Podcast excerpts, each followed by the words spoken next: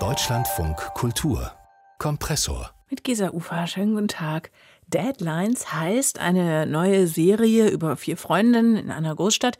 Die vier sind um die 30, Mitte 30 und schlingern so durchs Leben zwischen One-Night-Stands und Hochzeitsplänen, zwischen Geldsorgen und High sein. Das klingt vielleicht jetzt ein bisschen nach Sex and the City, vielleicht auch nach Girls, dieser urbanen Elegie des Scheiterns von Lena Durham. Das Überraschende bei Deadlines ist jetzt aber, die Serie kommt aus Deutschland. Sie spielt in Frankfurt am Main und der Sender ZDF Neo bezeichnet sie als Comedy. Die Kulturjournalistin Jenny Zülker hat sich Deadlines für uns angeschaut und ich wollte von ihr zunächst wissen, was diese Hauptfiguren in Deadlines so besonders macht. Na, wir schauen eben in das Leben von diesen vier Frauen, die sich schon lange aus einer Schule, aus der gleichen Schule im Frankfurter Stadtteil Goldstein nämlich kennen und da schon eine eingeschworene Clique waren. Lena, Elif, Franzi und Joe. Und alle vier haben ganz unterschiedliche Lebensentwürfe gewählt oder sind vielleicht auch gewählt worden. Und zu Beginn sozusagen als Motor für die Geschichte, da taucht Elif nach Jahren wieder bei ihren Freundinnen auf. Ähm, die kommt, also Elif kommt aus einer eher, eher aus einem prekären türkischen Background und ist inzwischen eine super erfolgreiche Geschäftsfrau in London geworden, die dann per Headset ihre englische Assistentin zu Millionen Investgeschäften Geschäften mit äh, Anal-Bleaching-Salons in Peru überredet und in Designer-Trainingsanzug und Bling-Bling herumstapft und ganz großartig prollige Sprüche raushaut. Also sie ist quasi so die konsequent antipodische Parodie des sleeken, weißen, männlichen ja. Frankfurter Geschäftsmannes. Vielleicht ähm, hast du einen O-Ton Ja, genau. Elif ähm, betrifft ihre alte Freundin Franzi wieder und mhm. kriegt den Freund Stefan vorgestellt und sagt zu Stefan folgendes. Bruder, was machst du so? Er ist Chirurg. Voila, Chirurg? Bombe, ey, ich liebe Chirurgen. So krass, richtig mit Studium alles gemacht, einfach ja. durchgezogen. Maschallah. Guter Junge. Kann er dir auch gleich eine neue Nase schneiden, ne, wenn die 40 wird? ja, das hatten wir vor. Ja, da hört man, glaube ich, schon eine Menge durch. Ne? Das, also genau. irgendwie treffen da doch ganz schön viele verschiedene, äh, ja, auch so Lebensentwürfe aufeinander. Ne? Genau, also Franzi, die wir gerade auch kurz gehört haben, die ist nämlich geeinigt, dass die Ehe da schon passiert, das will sie aber nicht wahrhaben. Und dann gibt es noch Lena, die lebt mit ihrem bisschen lahmen Childhood Sweetheart, Sweetheart und einer Pflegetochter ganz streng nach politisch und ökologisch korrekten Termini und ist total neurotisch. Und Joe, die Musikerin war und ein Liebhaber nach dem anderen zum Wahnsinn trieb, die ist inzwischen bettelarm und schnort sich durch die Gegend. Und auch die Wuchtbraut Braut Elif, das kriegt man dann irgendwie mit, die hat auch eine emotionale Schwachstelle. Das heißt, die Biografien der Frauen oder die Fassaden sind auch irgendwie alle nur auf Sand gebaut. Deadlines heißt natürlich in dem Zusammenhang auch die Deadlines, die man als Frau so hat, denn mhm. das ist mhm. auch alles Thema da drin. Will man ein Kind, mit wem und wann und so. Geht das mhm. überhaupt? Ja. Klingt sehr lustig, auch diesen kurzen Ausschnitt, den wir jetzt gehört haben, aber eben doch auch durchaus tragisch. Also wie würdest du den Ton dieser Serie beschreiben?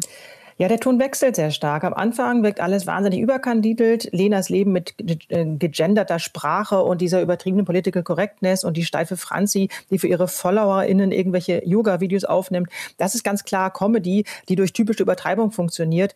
Es gibt auch ein paar sehr wirklich komische Situationen. Ich habe schon sehr gelacht, als Franzi irgendwann ähm, irgendeines Morgens Joes Mutter aufsucht. Die wollen da was abholen, Joes Klamotten. Und die Mutter wird gespielt von Babsi Philipp. Die ist so ein alternder Dolly Parton-Fan mit Extension Extensions und gemachten mhm. Brüsten und die gehen dann zusammen in die Garage und setzt sich hin, die Mutter, und sagt, na, Weißwein? Und Franzi sagt, na, es ist vor 9 Uhr. Und die Mutter sagt, na dann Rosé. Das fand, ich, das fand ich herrlich. Auf der anderen Seite lauert das große Drama unter allem. Jeder hat ihr Säcklein halt zu tragen. Alle haben irgendwie psychische Probleme mit Commitments oder die Franzi ist ein Control-Freak. Ähm, und die Bezeichnung Comedy stimmt also nur bedingt. Es ist auch keine Sitcom, es ist eine ganz klare horizontale Erzählung. Hm. Wer steckt denn genau dahinter? Also sind das bekannte Namen, Regie, Drehbuch, also mhm. kennt man die? Mhm. Ja, schon. Also AutorInnen sind Johanna, Johannes Boss und Nora Gantenbring. Und Johannes Boss, der ist sehr bekannt. Das ist ein toller Drehbuchautor mit viel Erfahrung. Der hat unter anderem bei der Late Night Show mit Stuckrad Barre als mhm. Autor gearbeitet und bei David Vnent. Er ist wieder damit geschrieben. Und für Jerks hat er die Drehbücher ah. geschrieben. Ja, und die Journalistin und Autorin Nora Gantenbring, die hat ja letztes Jahr dieses sehr schöne Romandebüt Dad geliefert. Mhm. Hat ein absolutes Gefühl für Sprache und Dialoge, finde ich. Regie haben Barbara Ott und Arabella Bartsch geführt. Und Ott, äh, da kenne ich auch ihren sehr schönen Debütfilm Kids Run aus dem letzten Jahr. Und natürlich ist Deadlines eh in der Erzählweise sehr modern. Die, die, die sich, also die bedienen sich ästhetisch all dieser Dinge, die man sich überhaupt mehr wegdenken kann. WhatsApp-Nachrichten und SMS im Bild. Ne? Die Musik ist passend ja. zu Frankfurter Szene, ganz toller Hip-Hop und Female Rap.